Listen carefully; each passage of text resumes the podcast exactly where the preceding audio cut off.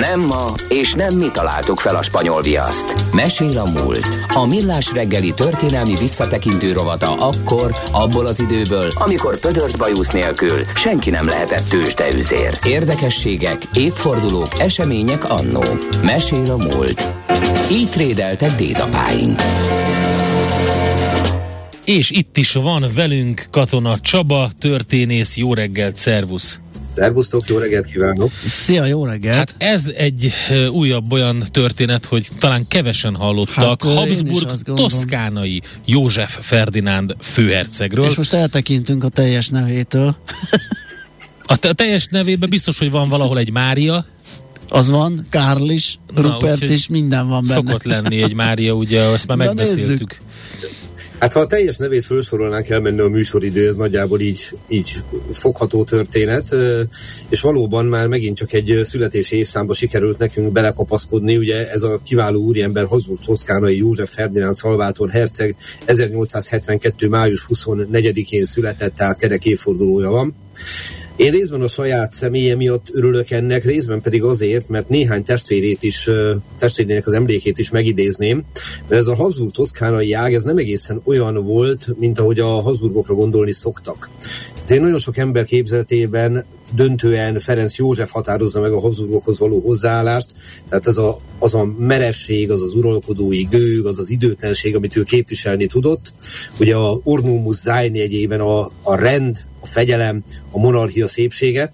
Hát az a toszkánai ágnak a, a családtagjai között fogalmazunk úgy, hogy jellemző volt a talán deviánsnak nevezhető, de semmiképp sem norma követő, hanem inkább norma szegő viselkedés. Hogy miért pont itt, ez egy nagyon jó kérdés, de hát akkor lássuk először is József Ferdinánd főherceg életútját, és aztán engedelmetekkel három testvérét is megidézném röviden, mert hogy érdekes történetek ezek. Ugye kezdjük ott, hogy ez a bizonyos toszkánai ág, ez a 18. századtól adta a toszkániai nagyhercegségnek a uralkodóit, e, de hát létrejött az egységes Olaszország, aminek következtében a Habsburg toszkánai ág távozni kényszerült, és Salzburgban vetette meg a lábát. Na ez az oka annak, hogy itt született a mi főhősünk is, nevezetesen József Ferdinánd főherceg. És ha meggondoljuk, hogy milyen családba született, akkor adva volt neki egy nagyon szép társadalmi kibontakozás lehetősége.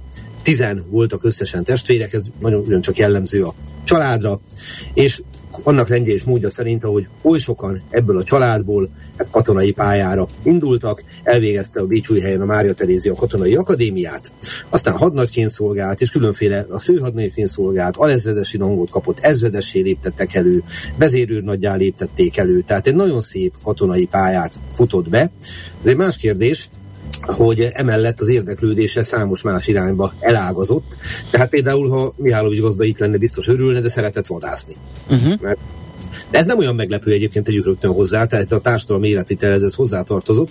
Ami ennél szerintem viszont sokkal érdekesebb, hogy imádott léghajózni. Tehát ez, ez már egy picit más jellegű érdeklődés. Ugye minden, amit felsoroltam, az valójában egy sablon mentén van.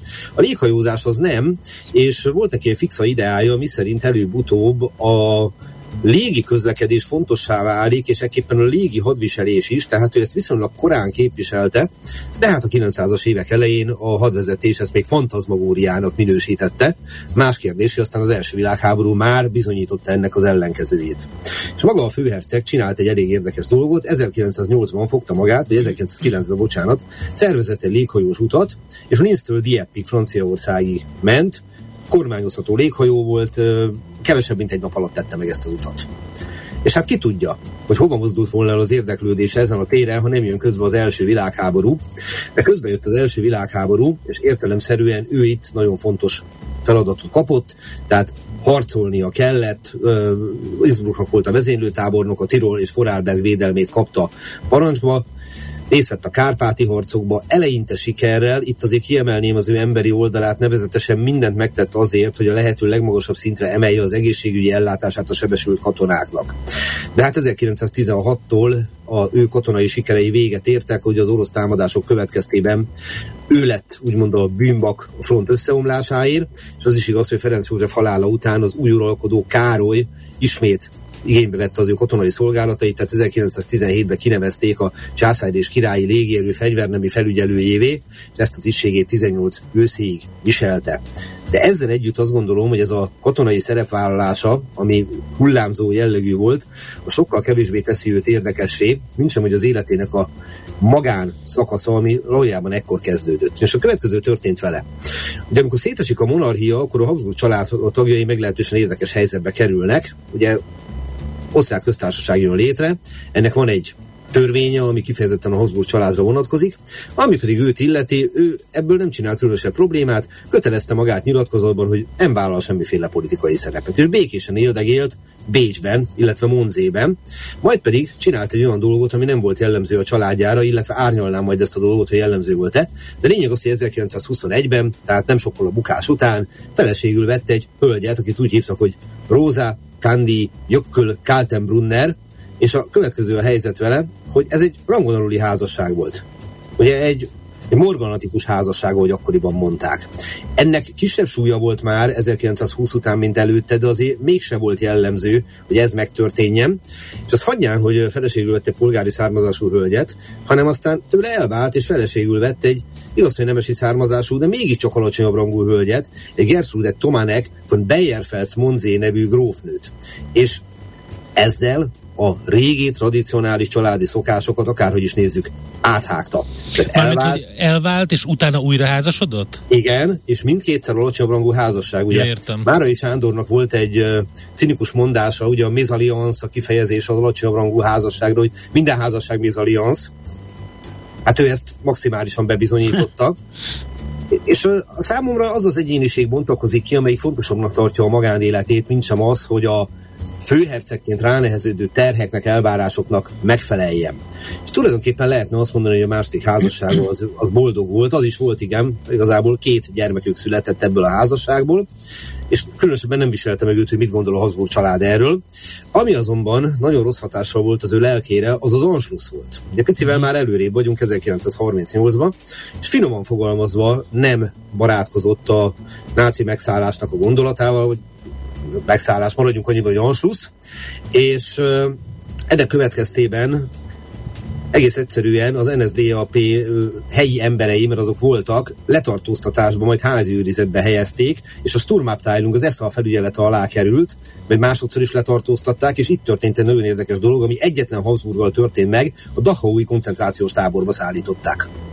Ez elrettentésül, vagy ilyen, ilyen bosszú, vagy mi volt ennek a célja? Én azt gondolom, hogy inkább az elrettentés. Tehát mm. uh, nyilván nem látok bele a SZA-nak a gondolkodásába már, ha volt nekik egyáltalán ilyen talán logikája, igen. De nagy valószínűséggel itt arról van szó, hogy egy kiemelkedően fontos család egyik tagja jelezte, hogy nem szimpatizál az Ansusszal, mm. és valószínűleg ez igen azt a cél szolgálta, hogy így jár az, aki túl hangosan teszi szóvá a véleményét. Most félreértés ne Dachauban azért magánzárkába került, tehát nem a legrosszabb körülmények közé, és viszonylag hamar, hát relatíve viszonylag hamar Dachauban egy másodperc is sok, de körülbelül tíz nap múlva szabadlábra helyezték. Viszont, hogy ennek következtében vagy nem ennek következtében, ezt majdnem, hogy lehetetlen megmondani, de, de megromlott erősen az egészsége.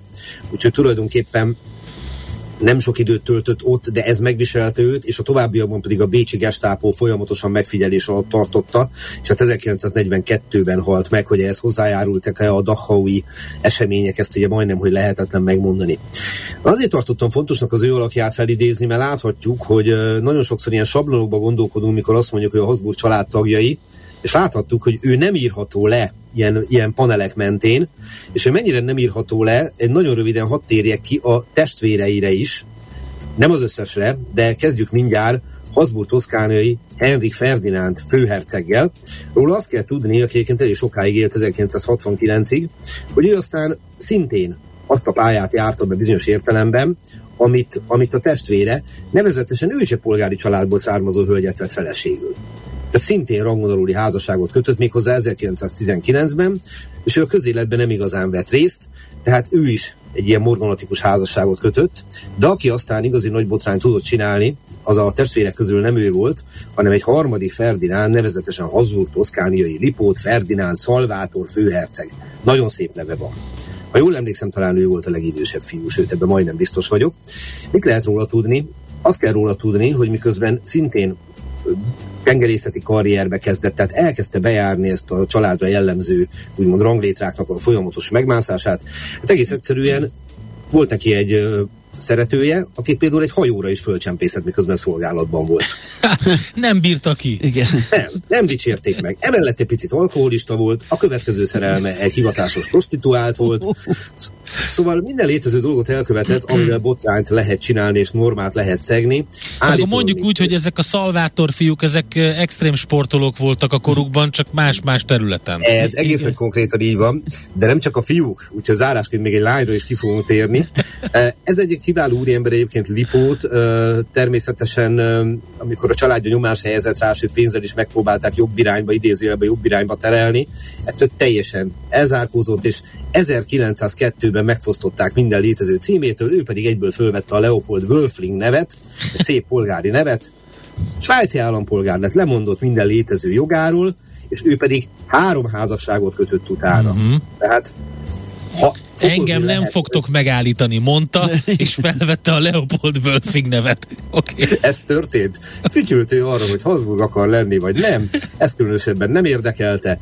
Első felesége egy Wilhelmine Adamovics nevű hölgy volt. Őt is feleségül vette. A második egy állítólag, ja igen, és még vegetáriánus is lett, mert az első felesége állítólag ezt a, ezt a, ezeket a nézeteket vallotta, ő meg csatlakozott hozzá.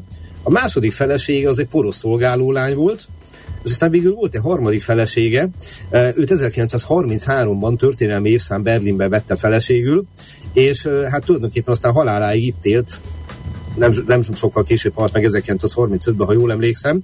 Hát ekkor már alkalmi munkákból élt, és szimpatizálni kezdett a náci pártal. Aj. Tehát ilyen értelemben egy másik irányba mozdult el. Érdekes. De, de ha azt gondoljuk, hogy csak a fiúk voltak ilyenek, akkor térjünk ki, és ezzel szeretném zárni a mai adást. A, a három fiúnak a lánytestvérére, kérem szépen, mert hogy volt nekik egy lánytestvérük is, amit úgy hívtak, hogy Luisa. Na most ez a Luisa, mint olyan, hosszabb neve volt persze, Luisa Antonietta, de Luisa feleségül ment a száz uralkodóhoz, százország korona hercegnője lett, és hát akkor, amikor a imént emlegetett bátyja megszöktette az első feleségét, akkor történetesen, ha az emlékezetem nem csal, ő is vele szökött, méghozzá magával vitte a szeretőjét, egy André Giron nevű tanárt. Na most képzeljük el, amikor a száz uralkodónak, a száz korona hercegnek a felesége megszökik. Hát igen, az, igen, az kellemetlen, az mondjuk. Keményen katolikus száz uralkodó családból. Egy fiaskó. Na és mindenek tetejében még terhes is volt. Úgyhogy aztán vizsgálatok következtek, hogy ki az apa az apa. Végül is arra jutottak, hogy még, még a száz koronaherceg az apa, és utána pedig fogta magát, nem ahhoz az úriemberhez, akivel megszökött, hanem egy másikhoz, feleségül ment, hát miért tette volna, miért tette volna, aztán pedig fogta magát, elvált, és megint feleségül ment egy másik úriemberhez, egy 12 évvel fiatalabb orosz zeneszerzőhöz, Enrico Tosellihez. És hát aztán hosszú élet adott ott neki már olyan értelemben legalábbis, hogy ő egyébként a hercegnő 1947-ben halt meg, hát állítólag akkor már elszegényedve és teljesen magányosan. Na most, hogyha megnézzük ennek a négy testvérnek az életútját, akkor láthatjuk azt, amit, amit ti is mondtatok, hogy ha valaki a Habsburg toszkánai ággal akar foglalkozni, akkor szerintem sokkal szerteágazóbb módon tudja látni hm. egy gazdag múltú és, és nagyon-nagyon sok leszármazott a dicsekvő család történetét, Számomra roppant érdekesek ezek a személyiségek, nyilván egy mélyebb kutatást igényelne, hogy megértsük, hogy ők miért ezek a úgymond deviáns vagy diszonáns életmódot hát választották. kicsit úgy kiszabadultak ebből a kötöttségből, tehát lehet, hogy így hatott vissza a forradalom szele. Abszolút értékik, tehát egy, egy ilyen rock and roll személyiségek igen, voltak. Igen, igen. Szóval még egy dolgot hadd említsek, meg itt láttok rajtam egy pólót, egy nagybánya felirattal. Na kérem szépen a Millás reggeli kultúra szervező, sőt határokon átívelő kultúra szervező tevékenységére szeretnék utalni. Egy évvel ezelőtt megemlékeztünk arról, Teleki Sándor gróf 200 éve született.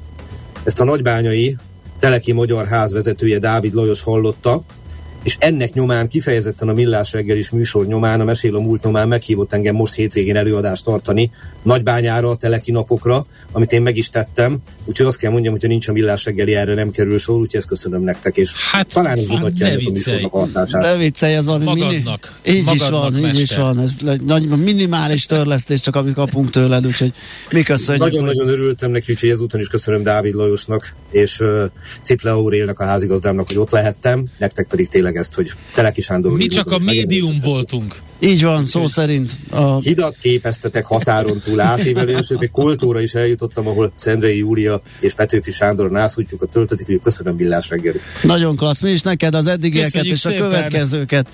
Hosszú együttműködést kívánunk magunknak. Így van. Köszi, szia, szia. Katona Csaba történésszel beszélgettünk.